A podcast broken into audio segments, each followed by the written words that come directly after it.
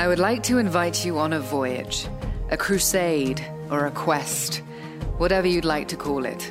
But a journey nonetheless that began for me many years ago when I hit my own personal metaphorical iceberg.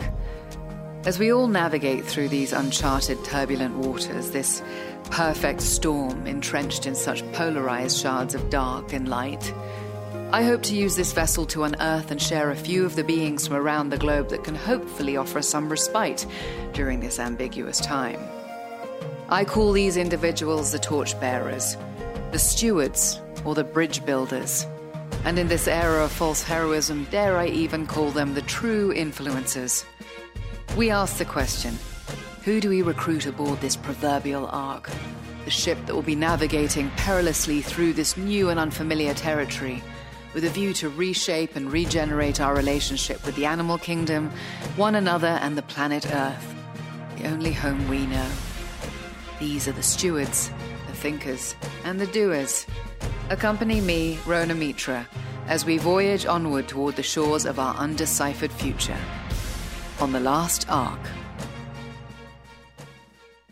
Hello, and welcome to the very first ever episode of the Last Ark with me, Rhona Mitra. Thank you so very much for joining me.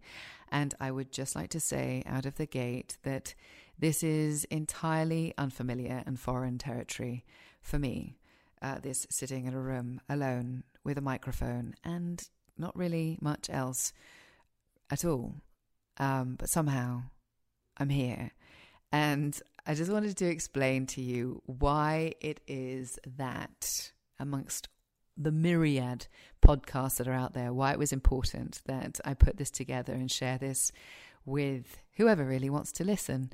Um, many moons, well, how many moons? Probably about eight moons ago, without getting too lugubrious, because it will transpire the connection to these stories and the people will transpire uh, the connection to my journey and why they have been pertinent to me and helpful. But um, many years ago, I developed the idea for a docu series called The Last Ark.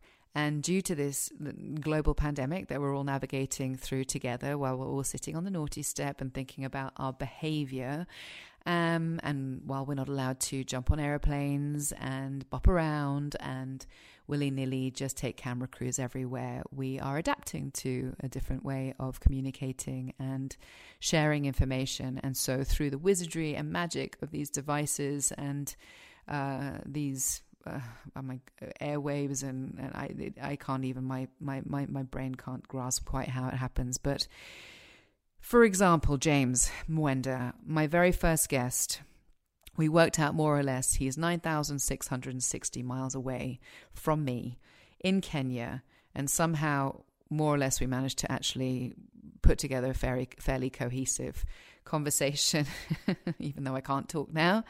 Um, but please do forgive the quality of the uh, the sound because back then I managed to grab James before he went on leave, but somebody had the monopoly on all the microphones, so the sound quality is not great, but bear with us because I promise you it does get better. But um, I managed to have a lovely chat with James. For those of you who don't know, James is a photographer, he's a safari guide, he's the subject and narrator of Kifaru, the film. And how I've come to know James is um, through some friends on the ground in Kenya where I've had the great privilege privilege of working in the past. Um, they put me in touch with him and we had a lovely chat. He's the caretaker of the last two known great northern white rhino. And he works at Ol Pejeta Conservancy. And so we'll learn all about that and what the Conservancy are going through during this really stressful time where tourism is um, non existent and the uh, ecosystems there are under huge duress, um, as are the boys and girls and the men and women who are responsible and taking care of these uh, these animals. So um, I really hope you enjoy the chat. Towards the end of it, James managed to get some video footage of the rhino, which you can see on my Instagram page. I am Rhona Mitra. And you can also see on the Last Little Ark Instagram page also. Um, I really hope you enjoy the chat. Thank you so much for tuning in and leave all your comments and um, questions on the Instagram pages. I look forward to hearing from you. Enjoy. Hi, James. How are you doing? Hi, uh, Rhona. Uh, nice to meet you. Um, James, and I'm doing well. And um, I'm here in Kenya at Ol Pejeta Conservancy and um, looking after the last two northern white rhinos. You are, aren't you? That that's the yeah. that's the word on the street, James. It's a real um, honor to to meet you, and thank you so much for taking the time. We've got this amazing box to communicate through. Um, 5.30 in the afternoon 7.30 in the morning here having my morning tea with you and um, a real privilege it is um, thank you so much for taking the time um, james before we get into uh, uh, and the Conservancy and um, and everything that goes on there. Tell me a little bit about yourself, where you are, where you came from, and how you arrived at what it is you do now, which is, as you said, you are the, the guardian of the last two remaining great northern white rhino on the planet um, as we know it, uh, which is an extraordinary position. Um, you're their guardian angel. So tell us, um, tell us a little bit how you arrived at this in this uh, this, this this incredible position.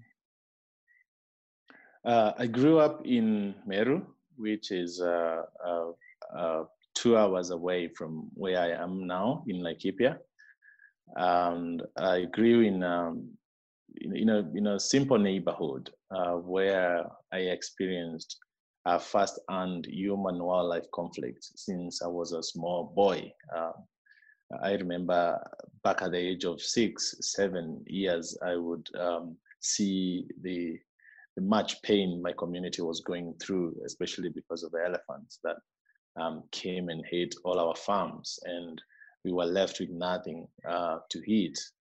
Um, and since I was a small boy, I was always trying to think beyond uh, the, bitterness and, and, the pain that my community had and try to sort of understand the elephants and, and, and my community. And I think um, elephants were not lovely animals to my community. And it was a testament because I spent two or three days sometimes when I was that young without food simply because the elephants came and ate everything in the farm. So uh, I grew up in such an environment, and uh, it was also a poor neighborhood um, where we had uh, um, the only hope we had was on our little farms, and so there was a lot of faith in what grew in our farms, and and that is all where our investment of hope was. But then the pain of seeing elephants come in at night and eat everything is what sort of uh, ignited a conservation uh, dream in me because I wanted to grow up uh, you know, become an adult and understand elephants for the well-being of my community. And uh, uh, it was what now made me desire to be into conservation. Uh, and uh, apart from that, I, the, the, my place was very busy with tourists who are going to Mount Kenya. I come very close to, from my home is very close to Mount Kenya, one of the most beautiful and scenic routes to Mount Kenya. And um, tourists passing by, uh, would give us biscuits and uh, tips, coins that they had left in them. And sort of something also triggered me to desire to be uh, into into the tourism environment as well. So it's a combination of those two factors that uh, led me to desire conservation. Growing up to school, I wasn't able to afford school in best times, and um, and uh, you know I wasn't able to make to school when I needed to, and but I was focused to be a conservationist. So um, I pushed myself through primary school with a lot of difficulty. I wasn't able to join high school on time, so I had like a eight-year IATAs. Um, the government gave free education. I came back to school uh, at the age of 23 at high school. I pursued my four years of high school. Uh, I did pretty well to join a university, but again, I couldn't afford to join one. And then um, that's when I ended up looking for a job that would complement my young age dream. And I ended up uh, coming to Ol Pejeta to pursue that. And um, uh, I, I, came and, and, now started working in Ol Pejeta. So, so, thank you for that, James. Um, for a lot of people who haven't had the incredible privilege of visiting Kenya, um, and I know your neighborhoods. I've actually um, I've had the honor of visiting um, that that area and uh, working with uh, a couple of communities over there, and it is incredibly beautiful, um, especially when you can you can see the mountain and it's clear on a beautiful day.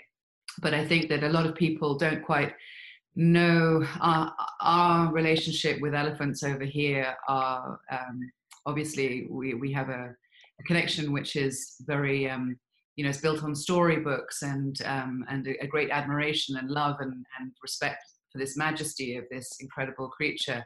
But they're living on the ground, um, as you know, they're really considered by a lot of the community to be an incredible, uh, uh, almost a pest. Um, I would say, um, although I've seen that changing, isn't that right? Uh, in the last sort of five, ten years, with a lot of uh, yeah. com- community incentives and wonderful organizations like Ol Pejeta and Big Life.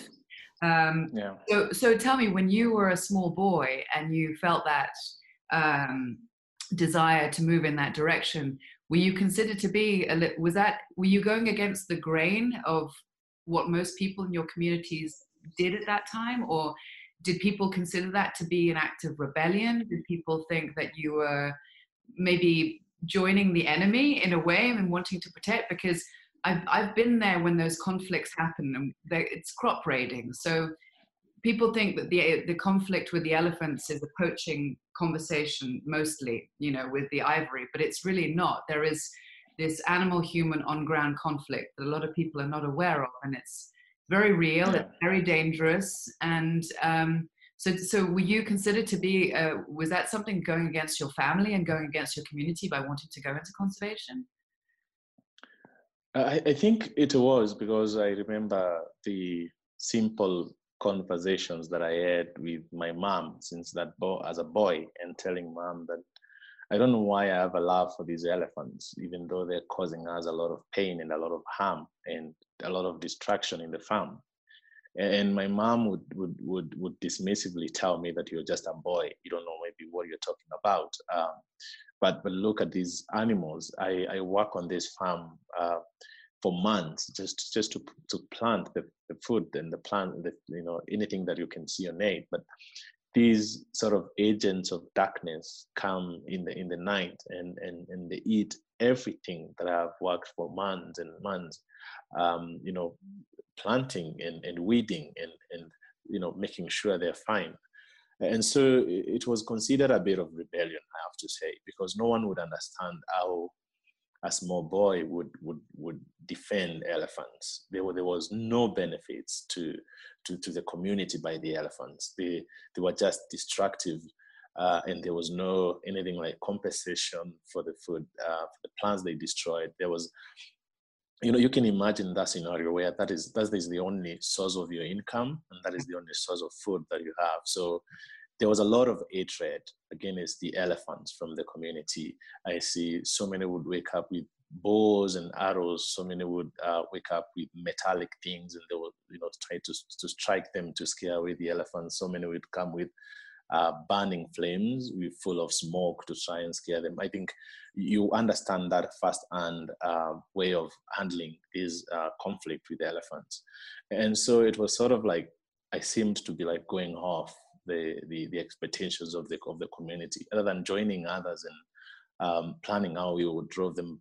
drive them back to um, the forest. I would have a bit of uh, I would, you know, stay behind and sort of imagine what could have been done better to, to make sure that that was solved. So I would say I was considered that, but I was very, very passionate because from a logical understanding, these were animals, you know, and there was they were doing their best. They were trying to to, to survive and live, and uh, coming and eating our farm was disastrous. But then they are be they are other beings without a sense of understanding like we humans. So I had that side of understanding since I was a small boy you just you just called them agents of darkness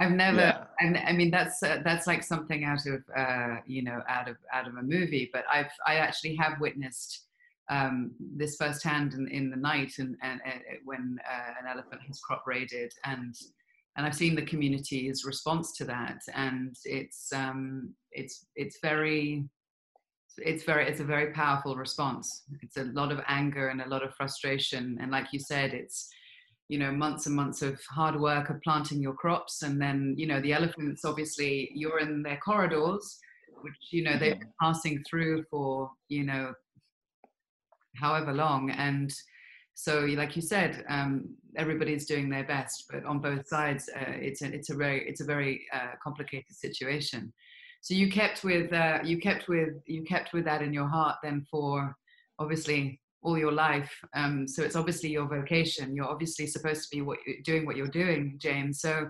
um, uh, tell me about the conservancy, it's the conservancy itself, and tell me about what Ol Pejeta is about. Um, I mean, it's it's obviously the foundations are sustainable conservation, built on tourism and um, and conserving a natural ecosystem, which um, habitats uh, habitats are a whole variant, not just rhinos and elephants, but also uh, a myriad of other animals that you can talk to us about. Um, but at the moment, the real issue is, is obviously that the, the conservancy is is is uh, is reliant on donations and also tourism. Correct? Yeah. yeah. So, and so we are really up against this hard time at the moment where the park is as many as all parks actually in africa are incredibly exposed and incredibly vulnerable so james tell me a little bit about the conservancy what it is that, it, that you guys are, are, protecting and, and what it is that you are what your ethos is and and what it is you're up against at the moment uh, Ol Pejeta Conservancy uh, has, has, has, uh, has been has had a tradition of uh, ranching from so many years ago. Uh, it has uh, been transitioned from different people uh, dating from the settler ages. Uh, was once owned by Lord Delamere, who was one of the very, you know, you know, influential settlers that came to Kenya.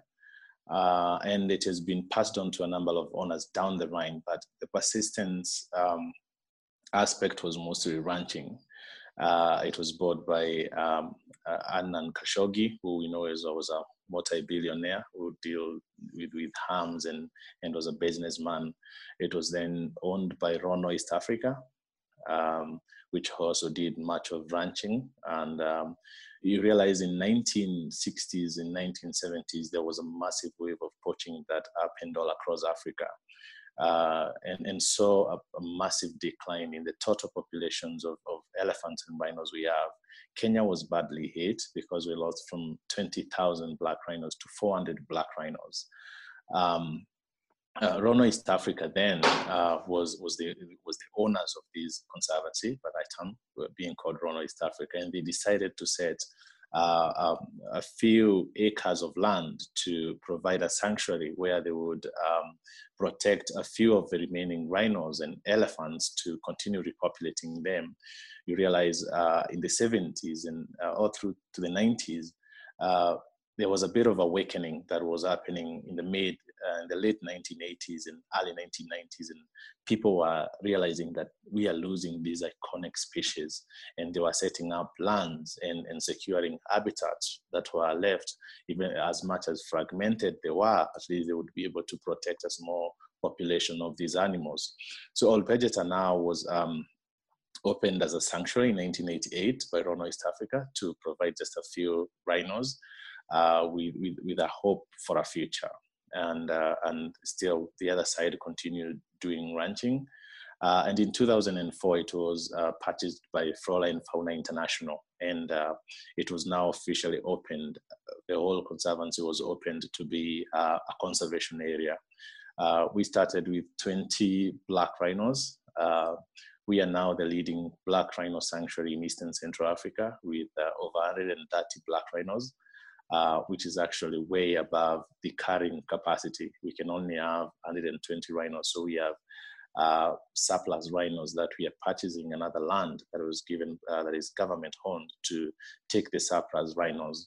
So it's a, it's a it's a place that had had so much conservation success, but it's also um, the first conservancy to introduce a model type of conservation uh, where there is uh, livestock wildlife integration.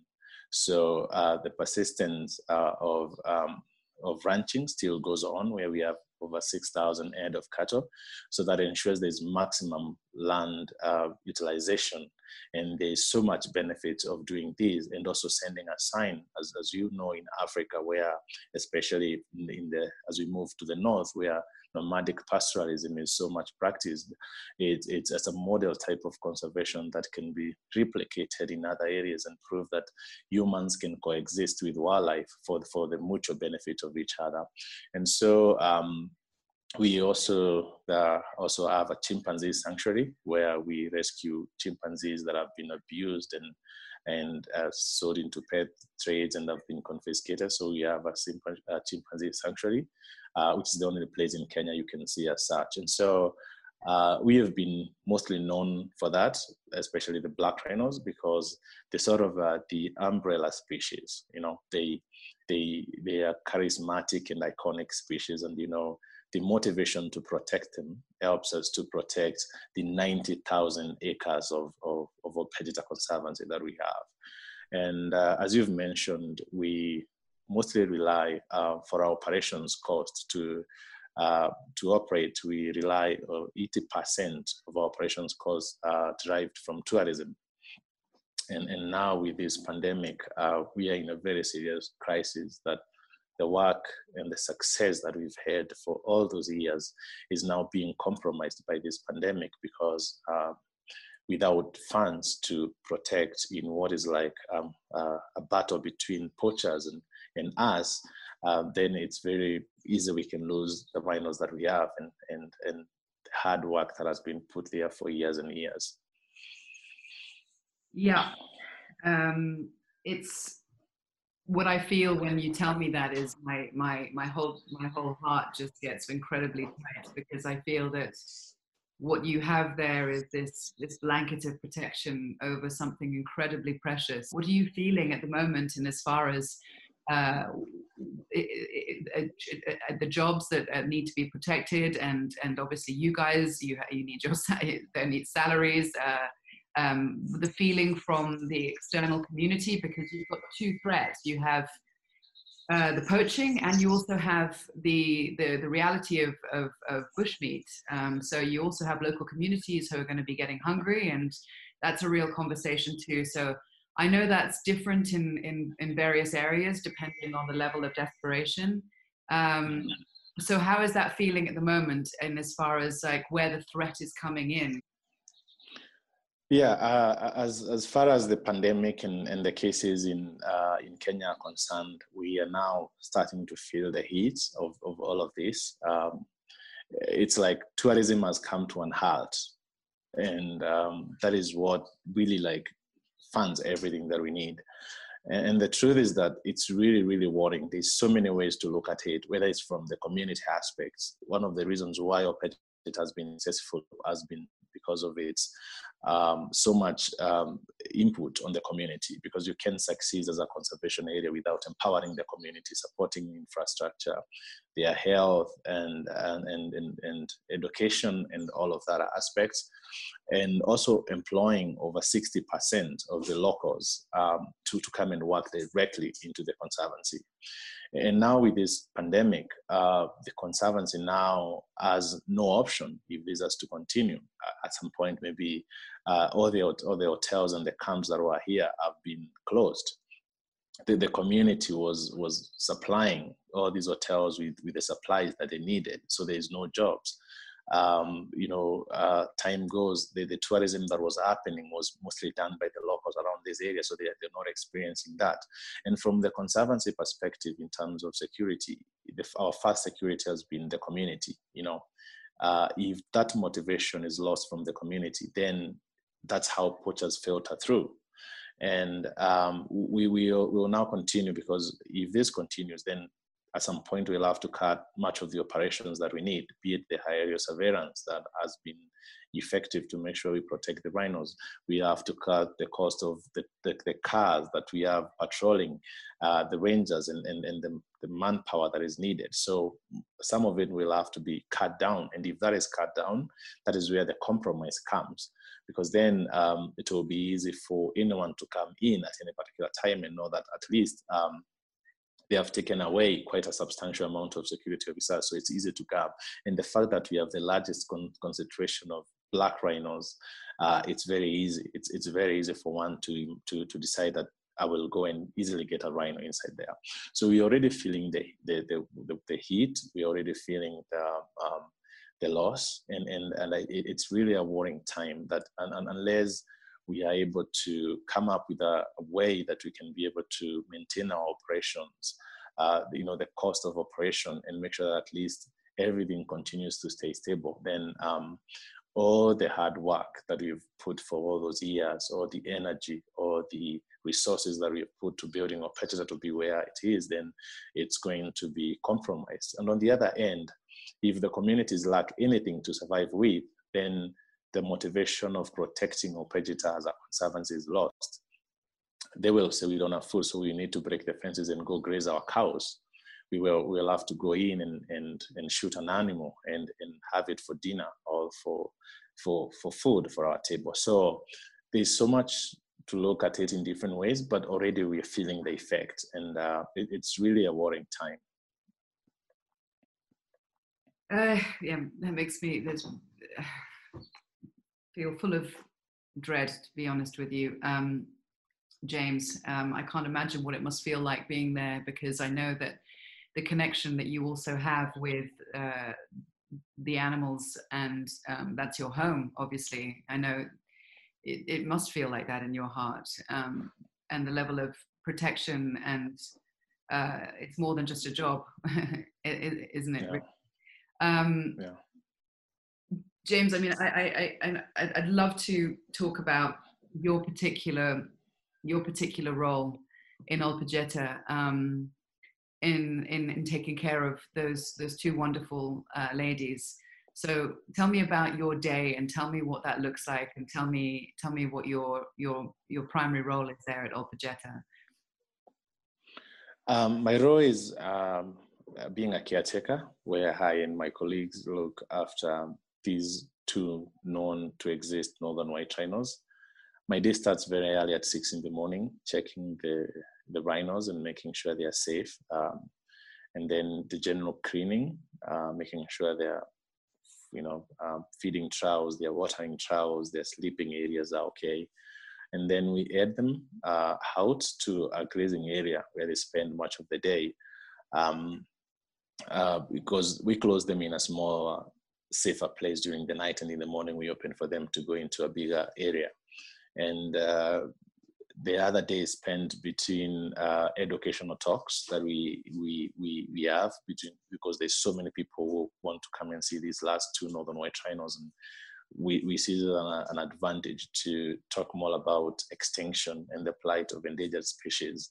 And so we have educational talks that happen. We also have volunteers. People can come and volunteer with us and um, we, we will just have an hands-on experience on what it is being on the ground and protecting these animals and and also we have students that come and we are addressing environmental issues and uh, discussions that are that are very healthy citing the northern white rhinos as a as, a, as, as the emblem of extinction they are, are so that's how my days are those, are those still happening right now james are you still are you no. still no that's not so that's what We, yeah This, because i saw at the moment which is awesome is that you guys are doing what's called a sofa safari so you can go to the Ol Pejeta site, right? And and uh, there's there there's there's a sofa safari going on, right? So which covers which yeah. The whole which is which is which is really epic. Um, but uh, yeah. But but these just just just talk about the the two girls. From what I understand, um, the conservancy uh, uh, inherited them from uh, was it a, was it a, a, zoo in the Czech Republic, wasn't it? Yeah, we, we received uh, two boys. We, we received two boys at the same. Uh, there were two two boys and two girls. Isn't that right? From what I understand. Yeah. I remember. Mm-hmm. Yeah, we had uh, we received um, two uh, males from the Czech Republic Zoo in 2009 December, and two females. Uh, they came as as four, uh, and and what was considered was their breeding potential. Their age was good. You realize that the the you know the native homelands for the northern white rhinos was northwestern part of Uganda, South Sudan, and DRC Congo. Those were the very major strongholds. But um, political conflicts and, and, and, and, and terrorism is what, and poaching is what led to their numbers decline significantly. And were it not for the zoo uh, coming in and taking a few rhinos, taking them to the zoo, uh, the idea was to try and breed them and to introduce them back again to Africa.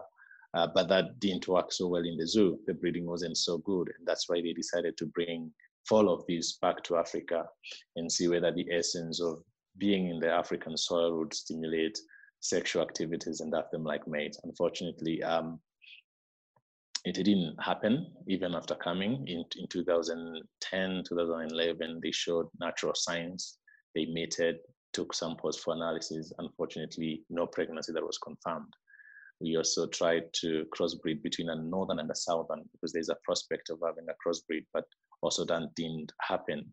And now the only hope we have is to go for artificial reproductive techniques. And that is where we are clinging the hope for.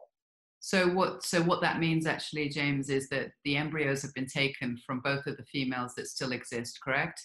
And um, is that right? From it's a mother and daughter, isn't it? Yeah.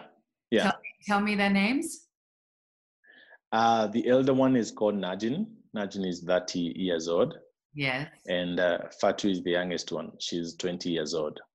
And uh, and you told me something. You told me something about yes yesterday. Who who who who who are they to you in your in your relationship? or is that is, or is that a secret?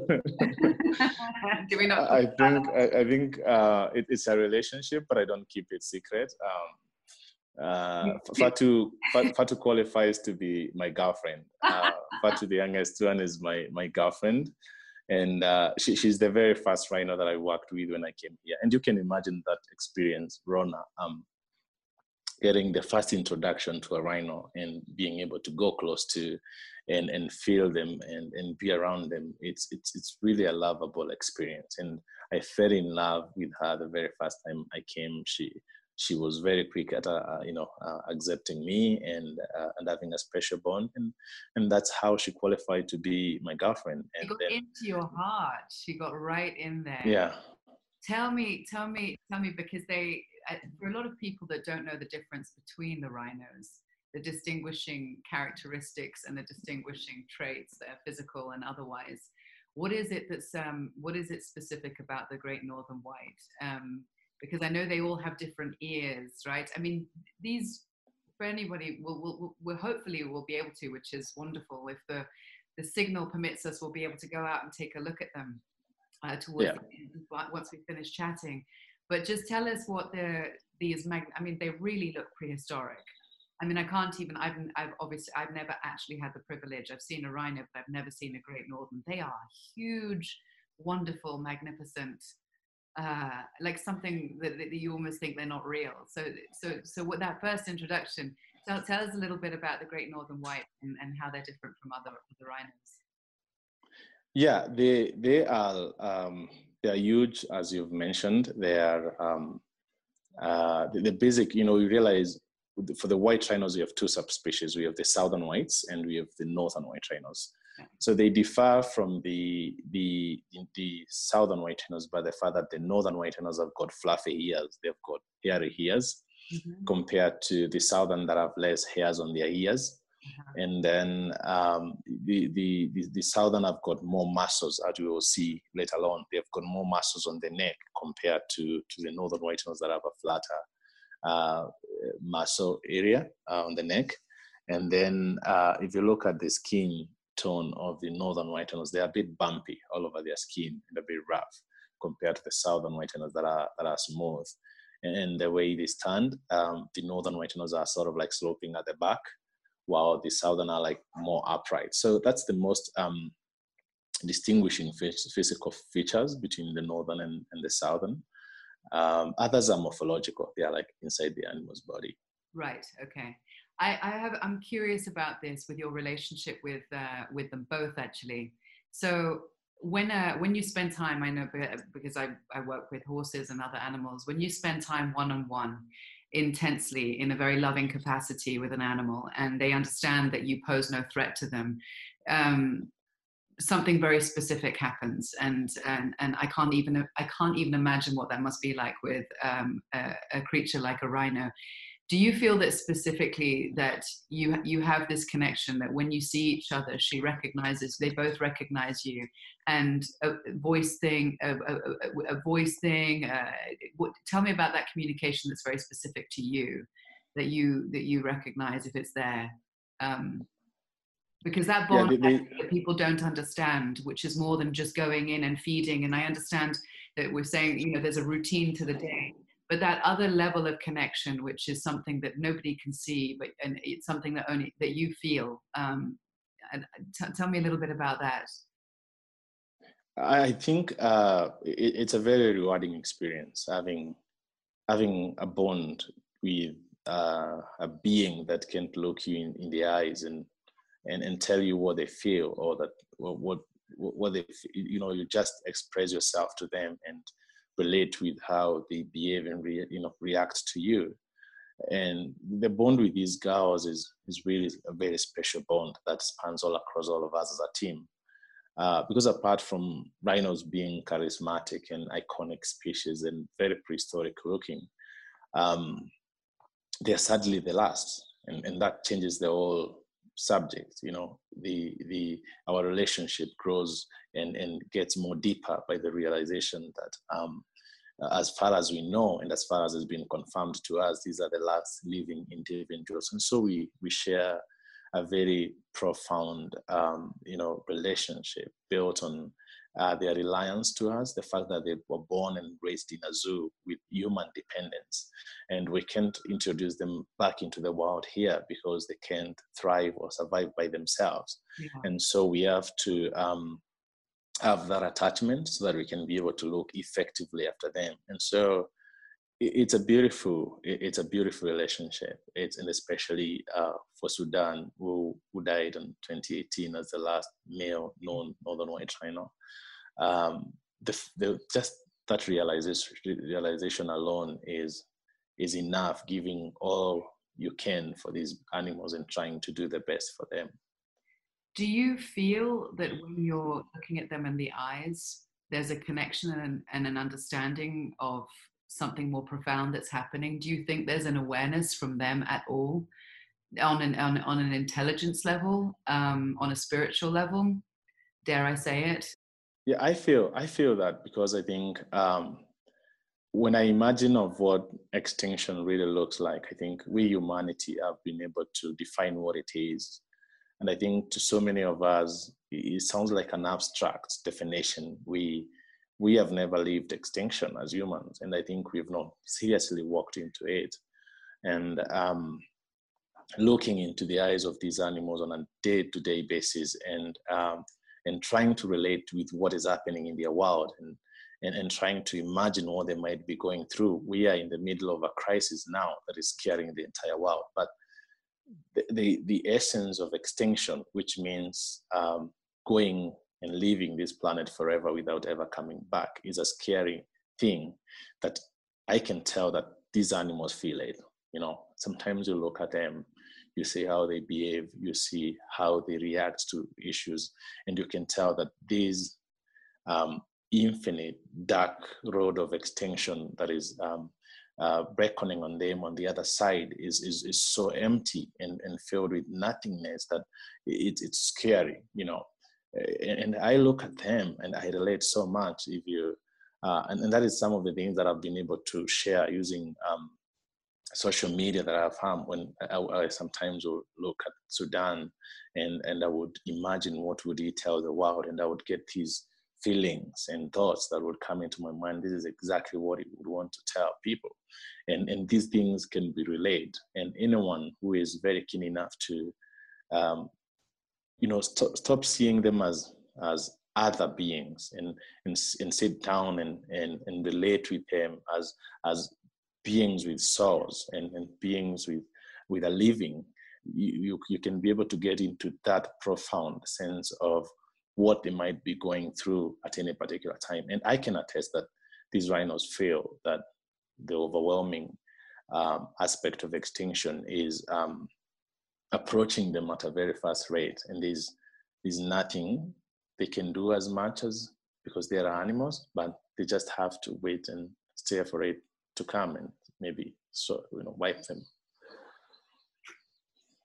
Oh, James, thank you for for putting that so beautifully. Um, you, I think you just expressed something which is so incredibly important and profound, which is that um, they are they are beings, just like us, and this separation is the very thing that has created this issue, this divide, this um, this extinction for so many species, and now potentially ourselves, is this separation. And so, what I'm really hearing is that a bit of humility and self-reflection and and um, simplification and mindfulness is what's required. Yeah, and I think uh, also a simple understanding that if you are alive, uh, and I think that is one of the things that I got from my elders is that if you lived, live life on earth. You know, if if you are enjoying what the planet is giving in, then don't be a parasite. Don't only take, but at least give back. You you can just live. And I think if we are all conscious enough to give an element of care, the seven billion of us, if everyone took a part to care for the planet just a little bit, it would be very easy.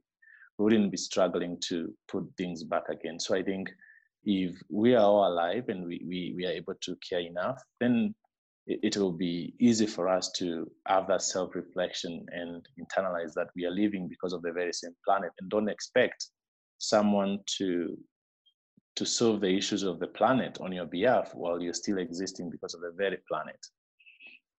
I think you you you you connected to something the most profound thing to me, James, which is that when you get to that place where you realize that there's no separation between you and that rhino, in as far as you can feel that rhino's heartbeat, you can you can connect with the soul and the spirit of another being. There is an absolute realization that there is we are all operating as one whole but it's it's this it's a unification that we are disconnected from that I think is the absolute key factor to um, to, to to creating this healing that's so essential for us. Um, and I think that the healing starts actually with taking care of really starting thinking about how we take care of ourselves and how it is that we are relating relating to absolutely everything rather than taking taking taking from everything to feel because we're in pain we're we're so dis- disconnected as a species that what we're doing was we're inflicting more and more pain because we're in this cycle of uh, abuse you know? Not mm-hmm. to get too heavy or too dark into that but but i do think that we can say that more and more we can absolutely do our best right? Absolutely our best in every single moment. Yeah. And i think it's all it's all across respect and um and, and build on on that understanding as, as you've mentioned all above i think is just clearly drawing a line on what is important and what is not important and how much do we or do I need and how much can I take? Because the, the resultant is either way, we can either take too much or we can consume too much. And I think at the end of the day, if we don't strike the balance in either in either side of the argument, then uh, it's going to be at the compromise of the planet. And I think um, that's where we need to draw a line as a, as a, as a smarter species inhabiting the planet.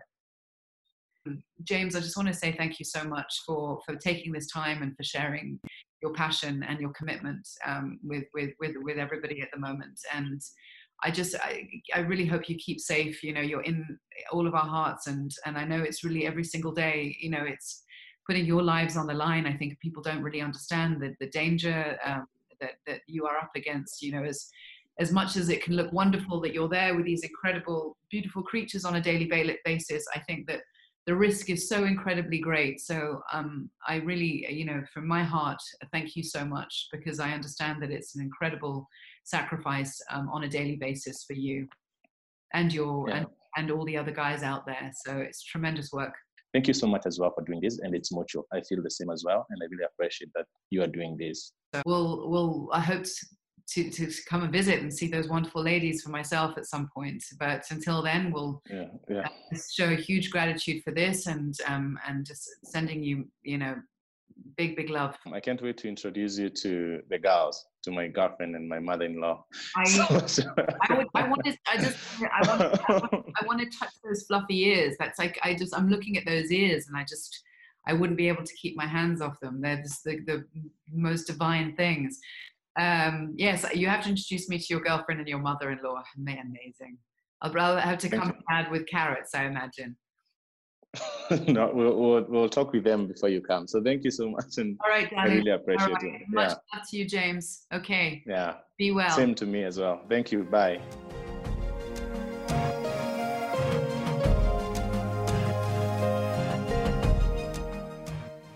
Thank you so much to the amazing James Mwenda. That was such an epic privilege being able to chat with James before he took off on leave, and Elodie at Ol Pejeta Conservancy for making that happen. Thank you so much.